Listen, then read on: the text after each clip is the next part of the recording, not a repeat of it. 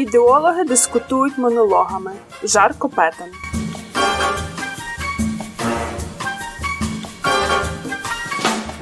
Так є, бо так є. Як завжди, більше питань, ніж відповідей. Все вернемо і все буде great again. А який той great, ми не знаємо, в чому там його суть. Ін- Інвайронменталісти. Боже, яке складне слово. Ми ще про фашизм не говорили, то я так тобі кажу. Та що ж таке? Субота ранок. Енвайронменталізм. О, я правильно сказала це слово.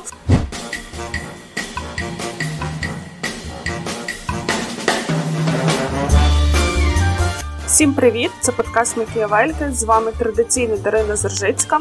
І Оксана Вищаківська. І сьогодні ми- будемо говорити про ідеології та політичні ідеології. Я пропоную розпочати із визначення того, що таке ідеологія, і далі перейти до того, як власне формувалося взагалі формувалися всі уявлення про ідеологію, а пізніше про політичні ідеології. І визначення, яке знайти найпростіше, це те, що ідеологія це організована в систему сукупність ідей у формі соціально-економічних моделей, настанов гасел, програмних документів, філософських концепцій.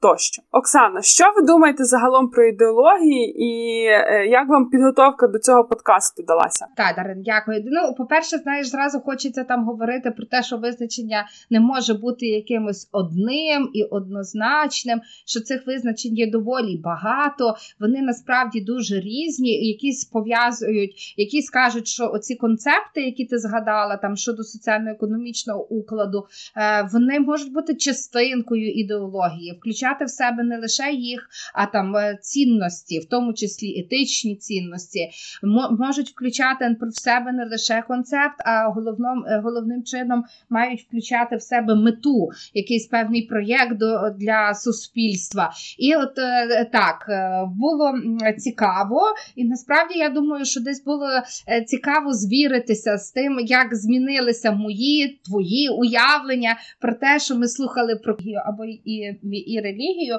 То мені видається, що одним з таких, хто е, одна ідеологія, яка насправді так прагнула замінити собою релігією, е, так це була комунізм. Це був комунізм. Бо комунізм він справді намагався вплинути не тільки.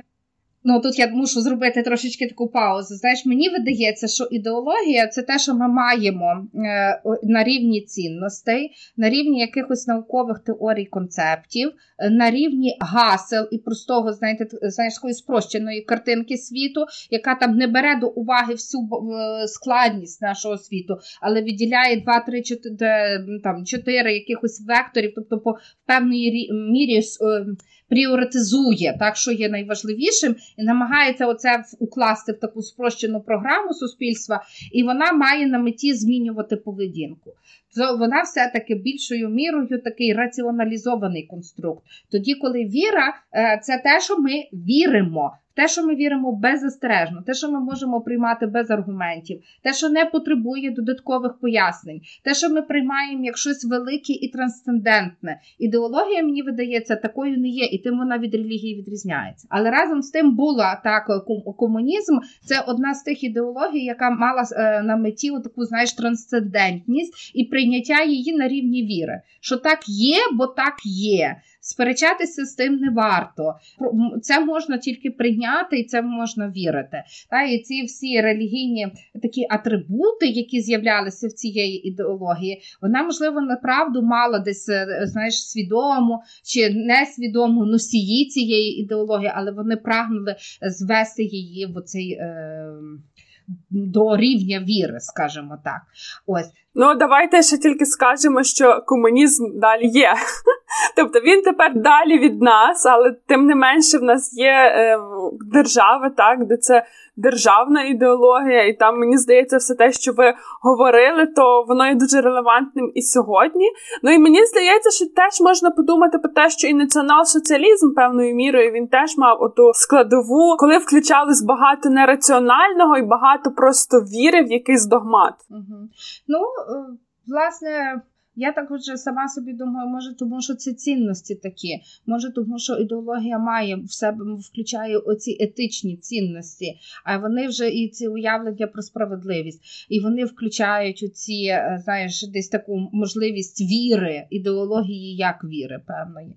Ну і і ще одне, що так само мені видається, що для е, оце визначення про ідеологію як проєкт розвитку суспільства, не знаю, е, воно притаманно соціології знання. І був такий напрям для до пізнання світу. Там до нього належать Бірнат, Ліотар, е, Лукман. Е, можливо, це вони і автори цього визначення, про яке ти згадувала. Ось, але вони говорили, що так чи інакше цей проєкт е, розвитку суспільства це ідеології з'являються там, де є вже певний рівень, скажімо так, пізнання і ем, відсторонення такого від дійсності, коли ти вже мислиш не категоріями там е, між особистісних стосунків, коли ти мислиш стосунками політичних інститутів, соціальних інститутів, коли люди здатні дистанціюватися і мислити такими е, цінностями, які можуть змінювати ці інститути і будувати новий порядок. От вони десь так говорили про ідеології у цьому ну, в цьому контексті, що це має бути проєкт, заснований на цінностях,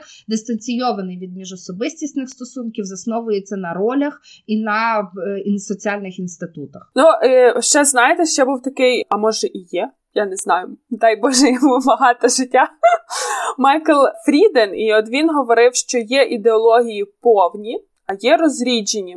І повні ідеології це ті, які нам пропонують абсолютно повну цілісну картину світу, і до них він зараховував лібералізм, консерватизм і соціалізм. Розріджені це ті, які звертають увагу на не всі проблеми політичного поля, а лише на деякі на головні, на їхню думку, на деякі з них або на окремий спектр проблем. І до таких ідеологій він зараховував екологізм, фемінізм, націоналізм, і він, до речі, визначає популізм як ідеологію. Та є є такі версії, що популізм є теж ідеологією, є є таке розуміння. Може, ми до того ще повернемося, але от е, це дуже важливо, те, що ти підкреслила, бо дехто з дослідників взагалі в такому випадку ці е, ідеології, там як пацифізм, фемінізм, як екологізм, е, ще використовується в українському науковому полі, де коли використовується термін енвайронменталізм, не перекладається він як довкілля, так і ідеологія так і називається. Е, ось, а що вони не є, е, вони не несуть такої цілісності. А багато авторів вважають, що е, ідеологія це коли є оця цілісність, єдність, поєднування всіх цих елементів. Оцим воно теж може вже нагадувати релігію. Ось і тому дехто навіть сучасних дослідників не відносить фемінізм, пацифізм до ідеології до ідеологій політичних, а лише ви виключно до ідеології якійсь конкретній сфері, за ставленням до орієнта... до за статтю, і до відповідно тут ролі е, соціальні, які мають нести гендерні ролі, які е, проговорюються в суспільстві. І там в нас може з'явитися фемінізм. Е, або, наприклад, за, за оцим ставленням до е, насильства. І там буде антимілітаризм та пацифізм. Вони ж мовляв, вони не дають такої повної відповіді. І ото питання: а чи мають ідеології давати повні відповіді? І чи справді мені видається, що просто е, сьогоднішньому часі, коли ми живемо, коли питань виникає більше, ніж відповідей, невизначеність стає такою прям складною, складною, навряд чи е, багато людей, е, навіть там науковців, авторитетних людей, ти коли там з ними говориш, все частіше починає з'являтися в публічних дискусіях така фраза. Я не знаю відповіді на це питання. Я можу сказати лише так і так. То якщо наука не дає якихось остаточних відповідей, чи здатна давати відповіді ідеологія, чи то є власне її обов'язок за будь-яких обставин мати відповідь? Ви частково е, зачепили те, що я хотіла сказати. Я згадала наш наш перший з вами випуск, коли ми говорили про те, як змінювалась змінювався зміст політики, як змінювалися уявлення про неї. Ми наводили аналогію з казочкою так що е, як в нас збільшується кількість героїв, і мені здається, що раніше е, в якомусь історичному розвитку на більш ранніх етапах ніж сьогодні була потреба того, аби ідеологія давала відповіді на всі питання, аби ідеологія ставала проектом і будувала сценарій, в тому числі майбутнього, так але сьогодні просто дійсно настільки світ змінився, він настільки багатокомпонентний, він настільки складний, ускладнений, там стільки всього. І насправді проблематика є така тепер наповнена, насичена, і вона така різна, що мені здається, що це просто знаєте може стати проектом всього життя, щоб зараз там придумати ідеологію на 2020 рік, яка тобі буде будувати і сценарій майбутнього, і відповідатиме на всі питання, тому що їх насправді мільйони тепер. Вони в дуже різних сферах. Тому мені видається, що оці ідеології, які є комплексними і які дають повну картинку світу, що вони себе може вони ще існують на рівні ідеї, але вони себе просто з практичної точки зору вичерпали. Тому що те, що ви навіть кажете, наука не може знайти відповіді на питання. Даруйте, але в нас пандемія, і в нас скільки часу ніхто не міг сказати відповідь на одне єдине питання: з дому виходити в масках чи без масках, який це має ефект. Тому я думаю, що ми будемо рухатися, ми як людство будемо рухатися в бік до того, що ідеології. Вони залишатимуться, але вони набиратимуть нового змісту і вони ставатимуть більш такими компактними, тобто вони опікуватимуться більше якимись е, окремими е, питаннями, окремими проблемами і не шукатимуть універсальної картинки для світу. Я ні, насправді думаю, що це вже відбувається. Такої універсальної картинки намагаються знайти і популізм тут якийсь такий. Знаєш, він е, якщо його вважати ідеологією, то популізм він якраз такий, що каже, що ми значить то все вернемо і все буде great again. А який той great, ми не знаємо, в чому там його суть. Тільки розуміємо, що якщо again, то значить треба щось повторити. То він так щось повторити, а що ми не знаємо. А так багато ідеологій сьогоднішніх чи там політичних програм вони справді не претендують на якусь там кінцеву істину. І ідеології сьогодні втрачають оцю таку е, е, цю цілісність. Е, я готуючись до сьогоднішнього нашого подкасту, ще зауважила одну таку е, цікаву штуку, що ідеології насправді е, ну, ми можемо їх там зараз перечислити, але кожна ідеологія вона е, чітко має свого такого знаєш, напарника, напарника для спарингу. І от в цьому спарингу народжується, от насправді в цій дискусії народжується те, що є цілісною картинкою, народжується по-справжньому ця ідеологія ідеології. Ну, в результаті оцього спарингу, е, знаєш, як ото боксери там стоять один на одному, висять якийсь момент, і вони вже не ну, вже тяжко зрозуміти, де чия рука чи де чия нога. Так само ідеології. Вони під час цих спарингів вони переймають один одного ідеї, і е, і від цього вони змінюються, і і від того вони насичуються та новими ідеями змінюються. Згадай, будь ласка, лібералізм, коли лібералізм почав виникати тоді, коли він вступив в жорстку таку дискусію про з консерватизмом, і, е, і в результаті 30-х роках ХХ століття неоконсерватори здобули дуже багато ліберальних ідей, а неоліберали консервативних ідей. Та? І оце такий, знаєш, постійний обмін. Мені здається, що проблема популізму, чому він не є ідеологією в повному сенсі, бо він не має нормального партнера для спарингу. Станом на зараз немає такого, знаєш, антиподу до нього, але він позиціонує себе як щось таке там вище, не даючи і уникаючи відповідей на питання, лише кажучи, що буде все так, як ви хочете. А я, ну, от, і тут питання, хто такі ви і чого ви хочете. Так само в якийсь момент насправді лібералізм став е, дуже сильно напарником е, комунізму, соціальних оцих соціалістичних ідеологій та, е, в наборі для спарингу. Ми бачили, як сперечалися про ринок про е, про права людини, про те, якою може бути рівність. І мені здається, що результатом цього спарингу е, стали уявлення ну, е, такий напрям ідеології лібералізму комунітаризм. Коли ми говоримо так, людина це людина, індивідуальне, раціоналістичне ядро, ну, вона не може жити без спільноти. А значить, нам це важливо вміти будувати комуні... комунітаризм, цей дискурс, розмову. І з цього виходить е, права людини, з цього виходить толерантність і мультикультуралізм.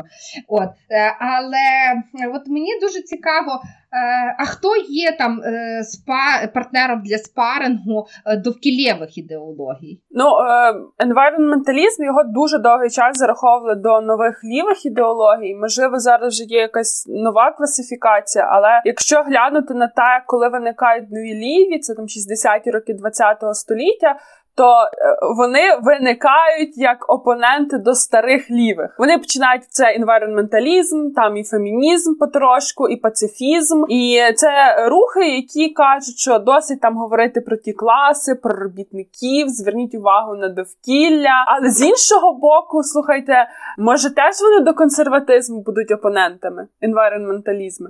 Інвайронменталісти. Боже, яке складне слово. Е, Знаєш, і отут починається ще цікавіше бо можливо, оця е, мої там теорія про цей спаринг, та вона е, ну, теорія, то я так голосно сказала, е, вона насправді можливо дійсна для ідеології там 19-20 століття. Може, 21 століття воно вже не стільки шукає там партнера для спарингу, скільки поєднання якихось там низького перехрестя ідей. І ми тут з тобою підійшли, часто використовуємо це зараз типи, е, типи ідеології. Може, нам вже варто перейти і розказати, які існують типи ідеології? Давайте.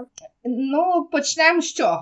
З лівих правих? Давайте та про політичний спектр загалом е, говорити про е, щоб говорити про типи ідеології, то зазвичай, коли в політології говорять про типи чогось, це там просто перераховують, так чи може якось трошки групують на грона і перераховують. А з ідеологіями тут створені цілі системи, як про це говорити. І перша така система це те, що ви кажете, це ліві праві. Е, оцей політичний спектр. Загалом, що це таке? Політичний спектр це е, система, зазвичай система геометрична, яка дозволяє якось класифікувати політичні переконання індивідів чи груп індивідів. І ось коли говорити про ліві праві, то цей поділ виник історично найпершим, і виник він у Франції е, в кінці 18-го, на початку 19 століття, якраз по положенню стосовно короля, ті, хто сиділи по ліву руку короля. Це були ті, хто налаштовані проти монар... за скасування інституту монархії, за якийсь революційний розвиток і так далі. По праву руку від короля сиділи ті, хто за були за збереження монархії. Це була переважно аристократія, за збереження якихось таких традиційних на той момент е, суспільних укладів. І таким чином, починаючи з початку 19 століття від Франції, ми й далі говоримо про цей поділ на лівих і правих. І за аналогією до того, як по ліву руку від короля сиділи ті, хто були за зміни суспільства, так за суспільний розвиток, причому такими більш революційними методами, то і почали говорити, що ем, ліві ідеології вони більш ліберальні, а праві ідеології вони є більш е, консервативні. Потім це все е, ускладнювало, і загалом, коли ми говоримо. Лише про правих і лівих, то е, наші дорогі слухачі та слухачки, щоб ви собі це уявили, як е, зазвичай це зображує, це звичайна е, стрілка, так лінія зі стрілочками з обох боків, де позначають правих лівих. Потім цей спектр. Так само лінійний, почали ускладнювати і туди почали е, додавати та нові виникали рухи, і почали додавати соціал-демократію, лібералізм, консерватизм, націонал-соціалізм, фашизм, комунізм, анархізм і екологізм. І таким чином можна теж ці всі ідеології поділити на три групи: праві, ліві і центристи. Центристи класично в цьому лінійному спектрі це е, ліберали, ліві це соціалізм, соціал-демократія, крайні ліві, комунізм, анархізм, екологізм, праві консерватизм, крайні праві, націонал-соціалізм, фашизм і зараховують туди саме і націоналізм, якщо націоналізм знову ж таки визначають ідеологію. Сьогодні е, така, такий погляд на ідеології він вже не застосовується на класифікацію ідеології, не застосовується, тому що він насправді є дуже і дуже спрощений. Загалом підходів до того, як сьогодні говорити про різні типи ідеологій, їх є багато. Сьогодні возять багато критеріїв, але я би ще хотіла звернути увагу на таку штуку, яка називається теорія підкови. Чули про таке? Ні, не чула. Теорія підкови це коли беруть оцей наш лінійний спектр, те, що ми говорили, оцю стрілочку, і її вигинають як підкову, оцими ріжками вниз. Перевернута підкова. Знову ж таки, якби пік, дуга підкови це центр, по боках ліві праві, і кінці підкови це є крайні ліві і крайні праві крайні праві. В чому фішка цієї підкови? От вона якраз десь ця теорія, вона в дечому подібна чи якось співвідносна з тим, що ви говорили з Проспаром. Гіпотеза цієї підкови полягає в тому, що ті ідеології. Які, скажімо, по одне крило там ліві, це, наприклад, може бути Ем, соціальний лібералізм і соціал-демократія. Так от, що вони є менш схожі між собою, ніж крайні праві і крайні ліві. Власне, ця теорія говорить, що екстремуми, так, тобто крайні ідеології, хоча ніби вони опоненти-опоненти, але по факту в них набагато більше спільного, ніж відмінного, і набагато більше спільного, ніж в ідеологіях однієї групи. І як на мене, це дуже має сенс, тому що е, е націонал-соціалізм який вважається нацизм, так він вважається і фашизм. Це вважаються крайніми правими ідеологіями. Але якщо подивитись, там дуже багато е, питань, які класифікуються як традиційно ліві, тобто велика увага до соціалки і всякі такі речі, це традиційно ліві питання. І ось ця теорія підкови, як на мене, вона дуже дуже має сенс, і мені вона видається реалістичною. Але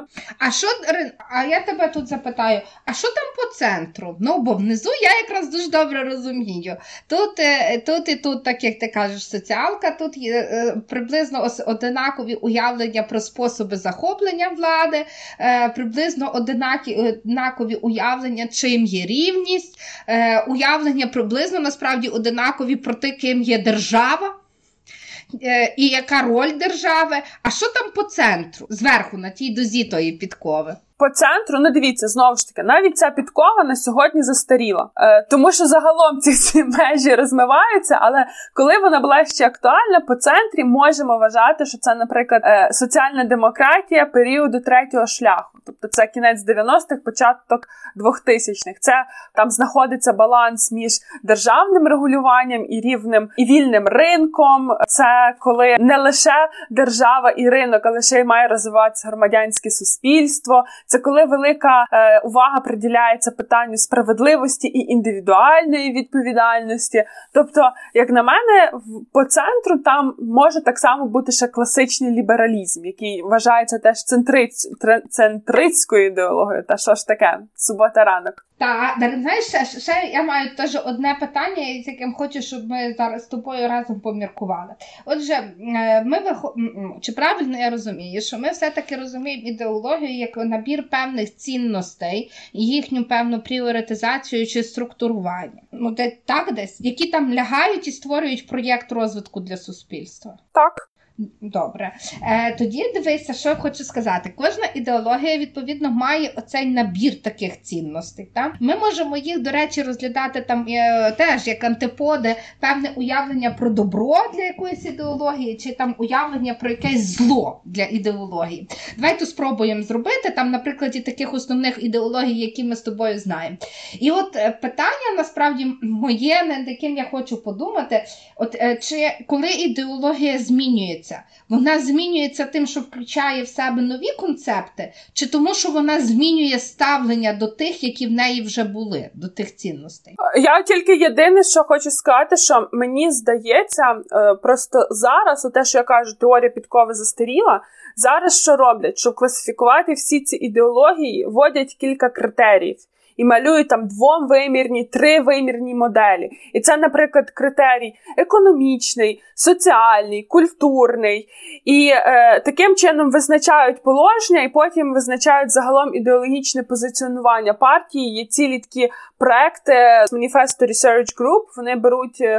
Е, партійні програми, передвиборчі програми, їх якраз е, визначають там різні концепти, потім це все вводять в формулу і е, дають відповідь про ідеологічне позиціонування. І мені здається, що сьогодні оце ем, розрізнення зло не зло в таких абсолютних вимірах, що воно є просто вже не актуальним. Добре, але я можу із тобою згодна в відповіді, е, але я хотіла би спробувати навіть сама для себе. Знаєш, подивись, як ми беремо лібералізм, то для нього добром є свобода. Відповідно, будь-який авторитаризм, будь-який будь-яка спроба контролю, вона є таким собі злом. Все будується на на основі і обертається на основі того, як забезпечити максимальну свободу людини. Правильно? Угу. Чи ні? Ну, типу, а далі там вже з'являються додаткові всякі різні концепти, як, як, наприклад, е, уявлення про рівність, е, про рівність стартових можливостей. Звідти вже від того, що ми поклали в основу свободу,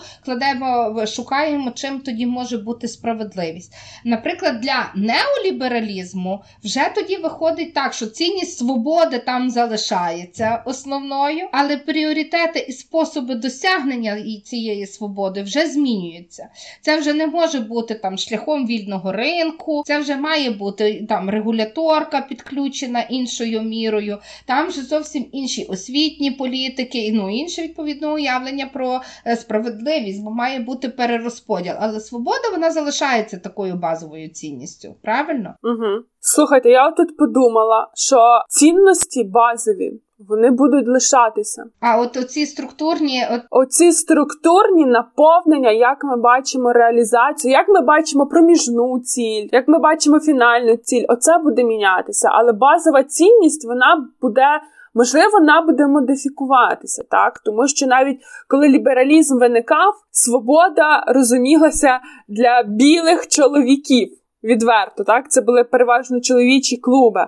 Потім, коли вже в нас там був Джон Стюарт Міл, відомий фемінізм, фемініст, так, це це вже додавалися інші суспільні групи і інша проблематика. Але і свобода, відповідно, вона теж розширювалась, тому що вона розширювала для себе е, цільові, цільові аудиторії. А тому цінності вони будуть ядрові цінності, вони будуть залишатися. Тобто не мож... А давай попробуємо їх назвати. От просто лібералізм ми вже назвали. Давай консерватизм. Як ти думаєш, що для нього така цінність, антицінність і в який, в який спосіб вибудовується? Консерватизм для нього однозначно цінність держава, традиція. Е, Та ну традиція теж там таке, що конструюється, і особливо в сучасних неоконсерваторів змінюється. Але я згодна щодо цінності держави. Держава як певний такий основний і, такий і інститут, і можливість в принципі буття людей і суспільства. Та іншої не існує. І ми маємо всі працювати над тим, щоб держава була. Але отже, яка держава, що яка має гарантувати свободу і права людини, це те, що прийшло трошки згодом до консерватизму, але воно є. І напевно тоді антицінність мені видається. Знаєш, якщо би ще я думала про цінність, то для консерватизму ще дуже важлива цінність порядку. Порядку, я це хотіла сказати: право і порядок. Так, е, так воно має бути вре е, чітко зрозуміло, і тоді така антицінність буде отакий, знаєш, хаос і безпорядок, безлад, е, якісь там революції вже, боронь Боже, то не не, не консервативний абсолютно інструмент був принаймні на початках. В неоконсерватизмі там держава залишається, змінюється е, уявлення, хто є складово, е, хто складає цю державу, що як мають забезпечені бути ці права, е, ставлення до закону таке саме сильне, але змінюється уявлення про регулювання насправді. Та? Тут з'являється більше такого вільного ринку, е, більше можливостей, але уявлення про соціальні ролі, які мають бути такі тверді, збалансовані, воно є. Ну і власність. А, так. Насправді в консерватизмі там ще важлива власність. Ну не для крайніх правих, так. Вони праві, але не для крайніх правих. Край не як вже трошки змінюється. Добре, давай е, е, взагалі лібералізм і консерватизм на всіх етапах етапах їхнього розвитку вони там, знаєш, такі головні опоненти один одного, і час від до часу з'являється так само уявлення про третій шлях. Та? Тим третім шляхом колись називали соціалізм, ну потім комунізм. Соціал-демократію ти нам казала, що вона може бути там десь по центру. Що для них важливо? Давай попробуємо соціалізм, комунізм, соціал-демократія. Соціалізм. Справедливість. А не а рівність. Рівність, да. Більше для них рівність. Мені так видається, що рівність тоді антитеза для них. Е, це буде е, суспільство з сильно вираженою класовою нерівністю.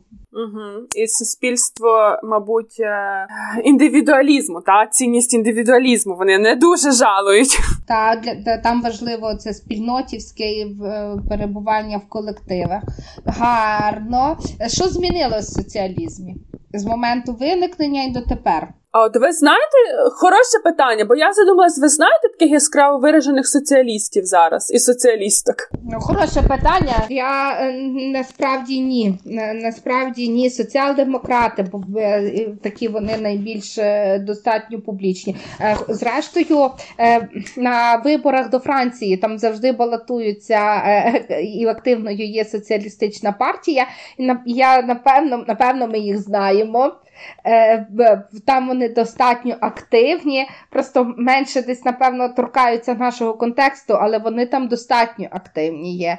І, то дуже цікаво буде е, було б знаєш, подивитися, навіть як їхні політичні програми змінюються, бо там і можна побачити, як змінюється соціалізм. Бо е, дивіться, загалом соціалізм він коли виникав, то він якраз був дуже добре базований на одній суспільній групі. Це як були робітники. І мені видається, що сьогодні нам е, отак з вами важко згадати відразу якихось соціалістів, тому що ця суспільна група не, не є вже настільки домінуючою так для електорального процесу, для політичного процесу, як це було е, раніше. Ну і зрештою, мені я маю таке, таке припущення, що соціалізм він якраз мігрував бік до соціальної демократії. І соціальна демократія вона також змінювалась, тому що вона також спочатку базувалася на робітниках і на захисті прав робітників, і на різних бенефітах для них. А потім вже і почали говорити про е, цінність індивідуалізму, індивідуальної відповідальності. Яке зло для соціалізму мені відповісти складно? Я думаю, що це е, ти права абсолютно, і це, це, це те питання, до якого нам вартує повернутися, на кого розраховані ідеології ідеології. Якщо тут був робітничий клас, а суттєво змінилася там соціальна структура, тим не менше е, ці, знаєш, прихильниками соціалізму і таких лівих цінностей, чому з'явилися нові ліві? Студенти були, як правило, студенти добре забезпечених батьків, які е, не, не могли вважати не, не можна вважати робітничим класом. Тим не менше, вони дуже підтримували соці, оці соціалістичні цінності про рівність, ідеї там е, е, рівного життя, ідеї комун, життя в спільнотах.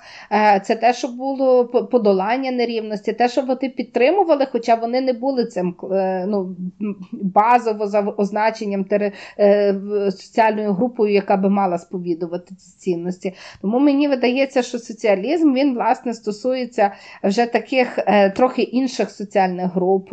Не можна там говорити про робітників. А в чому він змінюється?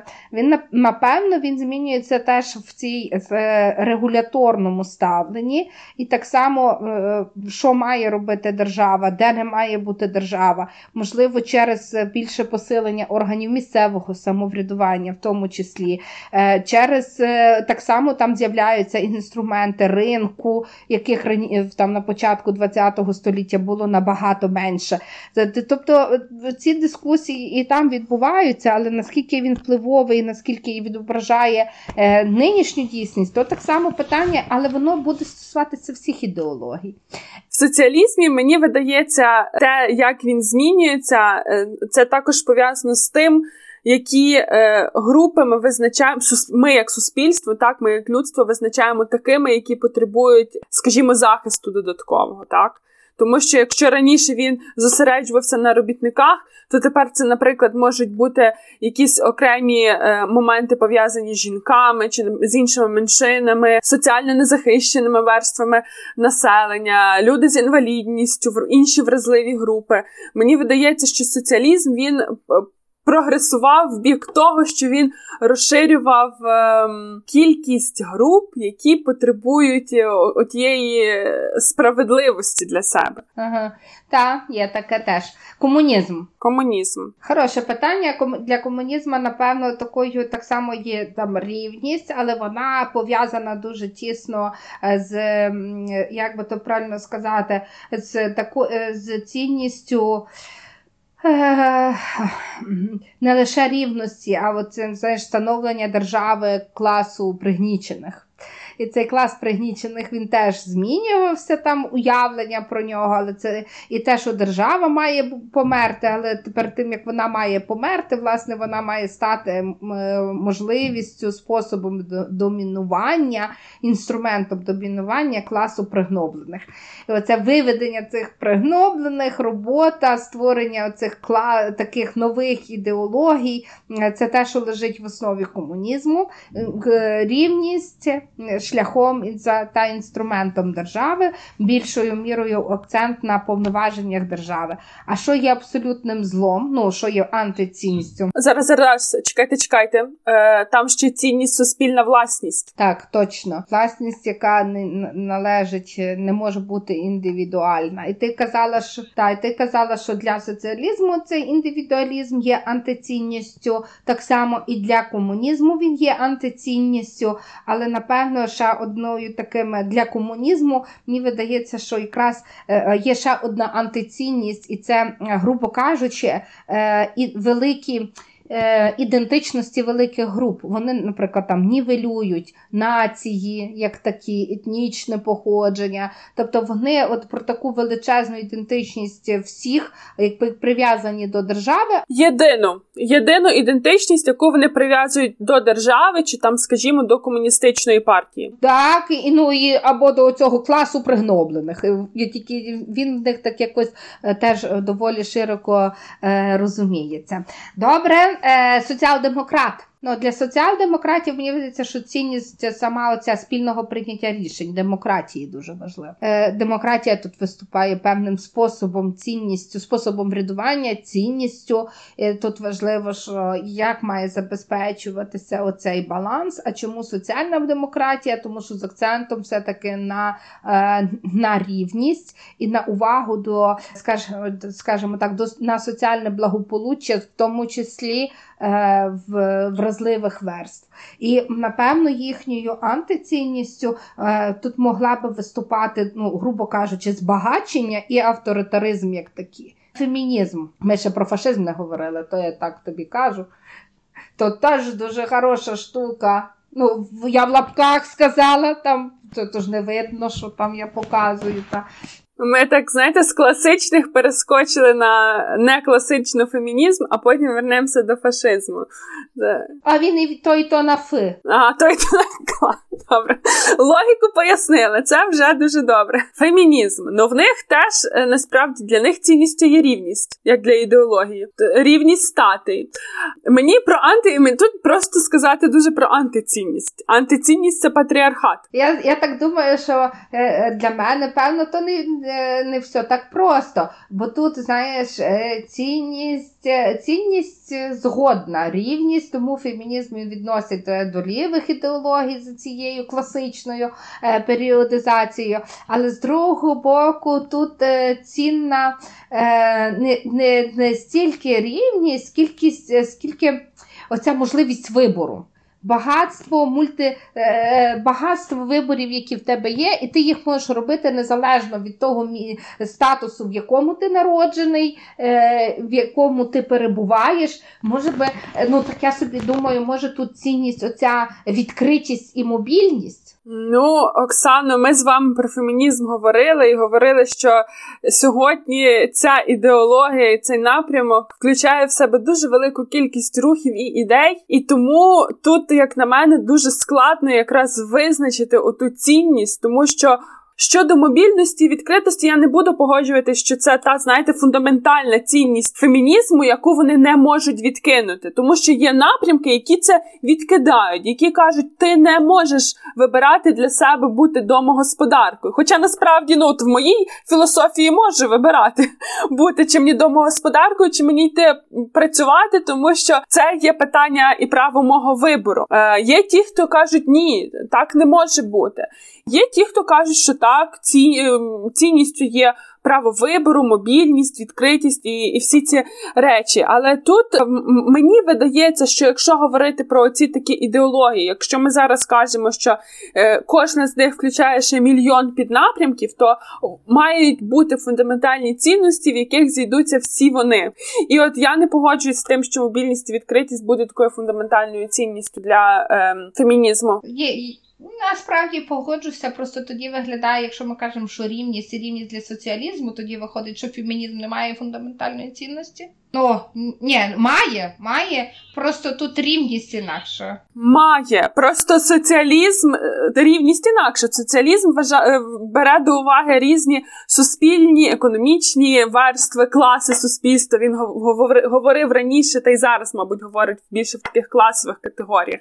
А фемінізм він конкретно говорить про рівність е, статей. Рівність статей погоджуюся, ідемо далі до фашизму, бо обіцялись ми. Знаєш, я я насправді там думала про фашизм, е, перечитувала трошечки там і статей, і перечитувала про як до, ну, як він формувався.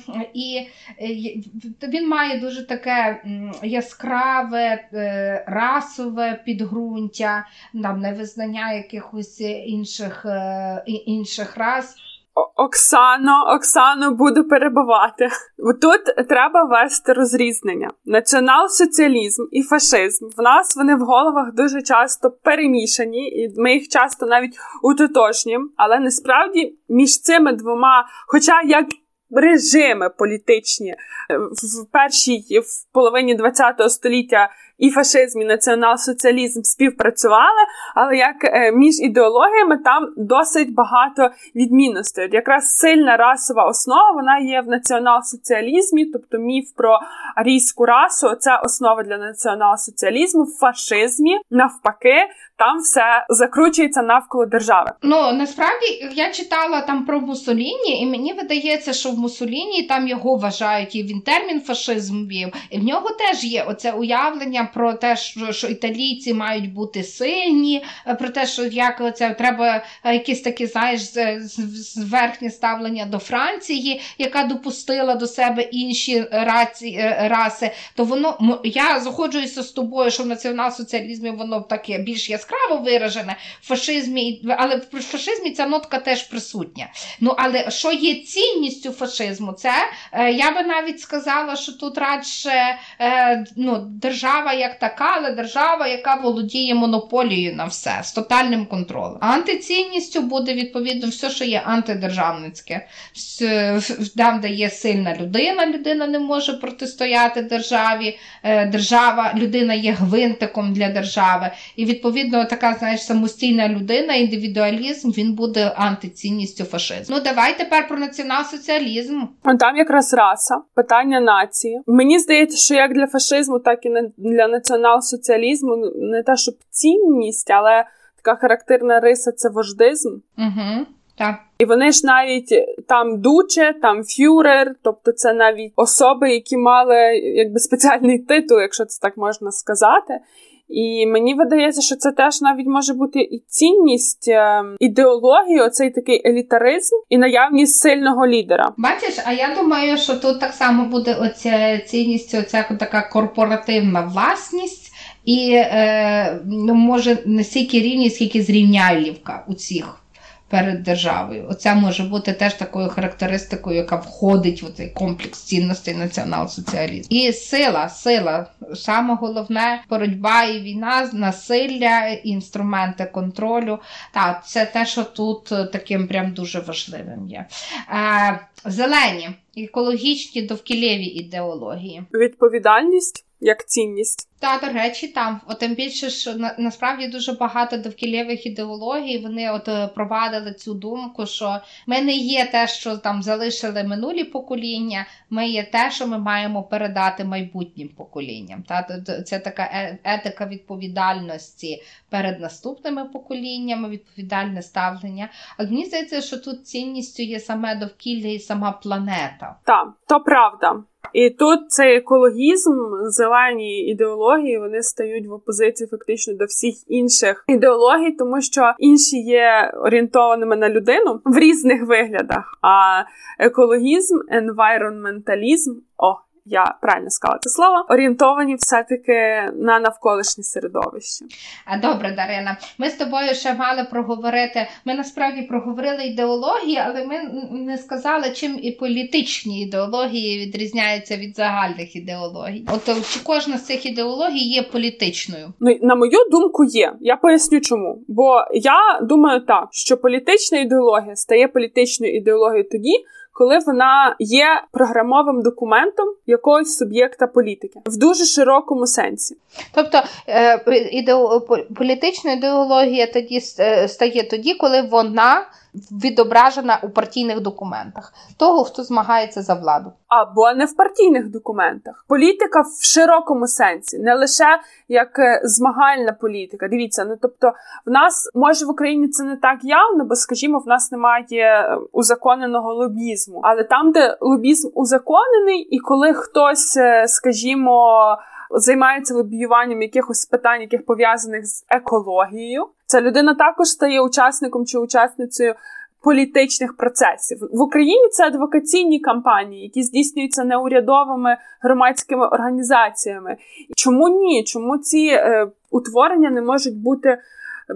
Носіями ідеології, як на мене, можуть. Тобто, як на мене, загалом деякі громадські організації в Україні за рівнем свого стратегування є набагато е, більш ідеологічними ніж політичні партії. Е, Це чудове міркування, бо насправді оце є питання, е, хто є суб'єктом ідеології. Я свого часу ще була учасницею студентської конференції з приводу ідеології. Тут я хочу е, висловити свою таку вдячність видавництву Смолоскип, яке одне з перших почало переклади робити іноземних видань про ідео... і текстів про ідеології, які вони ми могли там це читати знайомитися. Я, наприклад, е, ну дякую насправді видавництву.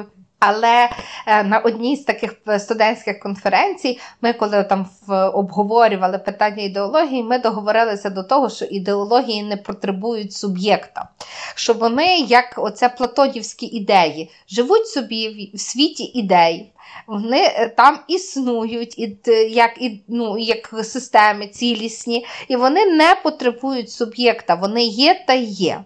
Е, Знаєш, сьогодні я так собі думаю, що ідеологія має суб'єкта, і вона потребує якоїсь такої групи або е, ну, інституції, яка буде планомірно впроваджувати, е, вносити в публічний порядок порядок денний, е, вносити в знаєш, на на публічні майданчики, і проговорювати ці цінності, а найголовніше малювати шлях до досягнення цих цінностей. Тобто, ну так, операціоналізувати, якщо можна так сказати, ці цінності. Бо інакше тоді ідеології будуть залишатися в світі ідей, допоки не прийде знов якась організація, політична не, партія, громадська, яка цю ідеологію не візьме, інакше вона не потрапить в публічний дискурс і не буде справляти е, впливу, скажімо так. Я цю думку абсолютно поділяю, бо мені видається, що ідеологія, політична ідеологія є ідеологією тоді,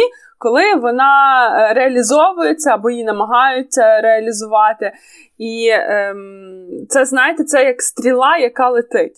Дивися, ми вже з тобою договорилися, е, по-перше, про те, що ідеології мають суб'єктів, коли вони стають політичними, коли вони потрапляють в, е, до суб'єктів публічних політик. Ми з тобою сказали, що кожна ідеологія має свої концепти, які відповідно до контексту і історичного періоду періоду змінюються, і навіть змінюються з там інструменти їх досягнення. І, та, та, і е, от важливо, як ти думаєш, чи ці концепти і ідеології вони є глобальні, чи вони є там національні, чи вони є локальні? Чи це залежить, е, чи зміст ідеології залежить від того, скажімо так, місця, де її намагаються вцілити? Е, ліберали Великої Британії і ліберали Сполучених Штатів Америки, і ліберали українці це абсолютно України. Це різні типи лібералів. Це різні типи лібералів. Я дотримуюсь думки, що дивіться, пам'ятаєте, що я почала? Я почала з того, що є доктрина, є ідеологія. Я може, дорогі слухачі та слухачки, зараз я можу сказати щось неправильне, але я це собі так уявляю, і мені воно якраз дуже добре розкладає на е, полички. Є ідеологія, е, є доктрина. Даруйте доктрини. Це власне те, які ми перераховували. Це ті самі класичні ідеології: лібералізм, консерватизм, соціалізм. Вони мають свої якісь такі загальні маркери, ядрові цінності, і це багато років. Багато людей працювали над тим, аби сформувати ідею, що таке лібералізм, багато праць написано. І Це для мене створює таку доктринальну основу, яка може бути умовно складена в вигляді книжок в шухляді. Потім з'являється якийсь суб'єкт, який це перетворює в дієву програму, і це за метафорою може бути, що ем, доктрина нам натягує стрілу. Так, от якщо ми уявимо собі лук, і оце натягування стріли, і можливість для цього створює доктрина. А вже коли стріла летить, то це ідеологія. Ось оці головні цінності вони будують всіх лібералів однаковими чи схожими, але вже далі якісь конкретні механізми якісь конкретні, більш конкретні речі, ніж просто свобода, вони пропрацьовуються в залежності від контексту. Більше того, ліберали е, в США, скажімо, в 1942-му, і ліберали в США в в 2020-му це різні ліберали. Те саме це буде стосуватися будь-якої країни. Тому мені видається, що ідеологія все-таки річ не глобальна, а ідеологія річ, яка залежна від місця і від часу, і від суб'єктів теж немало важливо. А знаєш, я тут не погоджуся, бо мені видається, що зараз весь світ стає глобальнішим, і екологічні ідеології це одні з перших глобальних ідеологій. Ставлення до планети, інструменти оцього, знаєш, бережного ставлення, відновлювальної енергетики, е, чи там відновлення в принципі планети і довкілля, вони стають подібними і вони якраз і потребують щораз більше глобальних впливів і глобальних інструментів. Вони не є, е, ну вони мають, звичайно, свою таку концепцію, але вони будуть більшою мірою глобалізовані, ніж, наприклад, е, там і інші е, інші ідеології. Мені здається, що ця глобалізація вона може мати різні практики, але от різ, як цілісна система, вона буде ідеології, вона буде більш-менш вирівнюватися. Ну, то, звичайно, питання поживемо, побачимо, тому що е, знаєш, от Єрмоленко він використав таку, е, таке означення для ідеології. Е, Книжка називається Плинні ідеології, що означає, що ідеології змінюються. Змінюються з часом, змінюються з контекстом. Подекуди, наприклад, те, що е, де, деякі ідеології взагалі е, стають тим, чого, що вони на початку самому заперечували. Та, Наприклад, е, коли говоримо про комунізм, який говорив про клас пригнічених, а насправді намагався вивести і подолати те пригнічення, в результаті приводив до становлення нового класу рабів, вже фактично робітників, які мали де ти народився, там і є, і е, свобода, і, і вже не йшлося про ну, типу, йшлося про подолання пригнічення, але насправді це було встановлення там тоталітарного суспільства. Тобто ідеологія вони здатні мімікрувати і перетворюватися в свою протилежність. Е, тут в мене питання, яке я там пропоную всім думати, і на як слухачам і слухачкам, е, про те, чи в принципі ідеології е, потрібні в 20-му, в 21 столітті. Бо зараз в нас немає такої чіткої класової класової, чи ж в нас немає такої чіткої соціальної структури. В нас немає, в нас ми, ми всі дбаємо про планету. Бюджету, більш-менш розуміємо про уявлення, е, про те, що абсолютний ринок, як і абсолютне там в концентрація цього в руках держави, е, це є і то, і то може бути злом, що ми десь шукаємо чогось посередині. В нас навіть партії з'явилися ну, як суб'єкти політики, такі, які не не прагнуть там і, і, і не прагнуть себе асоціювати з якимись ідеологіями, а вони радше ті, що називаються захопити всіх політичні партії, говорять гаслами, які доступні для всіх і нічого не означають. Але в Україні ми маємо ще один такий феномен, як партія, яка йшла на вибори, казала, що вона лібертаріанська, потім змінила ідеологію на, на соціалізм. Хоча по суті нічого не міняла, тільки гаслами. Може, чи є ідеології, скажімо так, надлишковим явищем?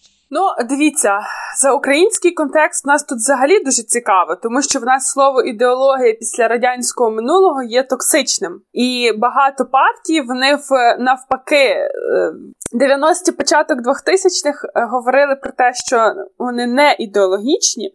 Хоча по, по насправді, якщо так розібратися, то саме слово ідеологія, ідеологія як явище, воно є нейтральним. Просто тут залежить від того, яку ідеологію хто обирає. Так комунізм нас всіх травмував, і мені видається, що така відсутність ідеологій чітких для українського контексту це якраз мінус, тому що в нас не виробилась. Культура чіткого планування, створення програм, пропрацювання ідеології, тому що те, що ви кажете, просто змінили гасло, але ну не обов'язково вже брати для себе ідеологію з якихось класичних.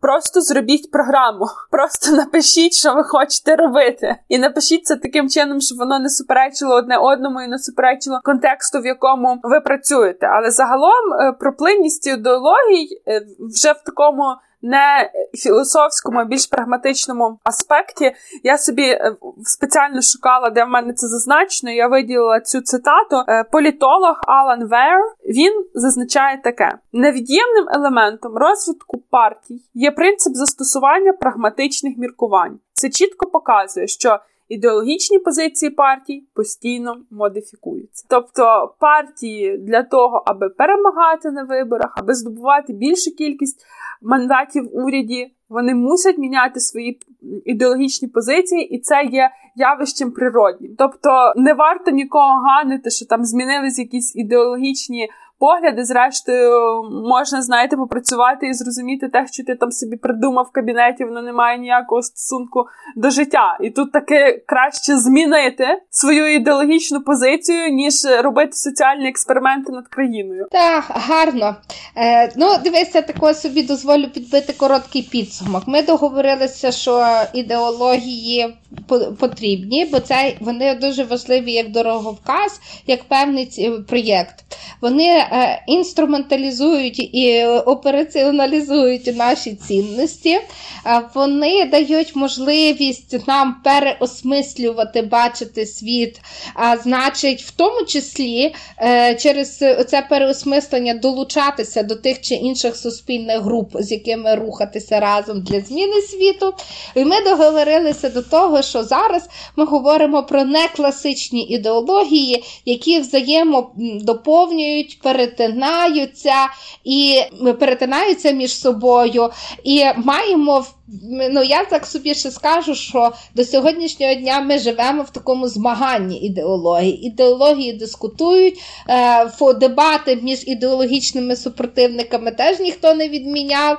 Але оці дебати вони власне є джерелом е, наповнення ідеології. Е, з того, що ми з тобою проговорили, сьогодні ми бачимо, що одним з дуже важливих таких розподілів таких ліній е, є залишається ставлення до держави держави, ставлення до ринку, до людини і е, до соціальних ролей і до планет. І нам, дорогі слухачі і слухачки, будемо вдячні за ваші відгуки і е, фідбеки. Е, Так само нас цікавить, чи зрозуміли ви, що таке ідеології в результаті після нашого спілкування, чи ви ви ще більше заплутали. І слухайте нас на всіх можливих платформах: на Google, Apple Podcast, SoundCloud, на Megogo. Будемо раді чути ваші відгуки. А ще нам скажіть, про що би було цікаво, щоб ми з Дариною подумали. Голос. Дякуємо, Па-па! Па-па!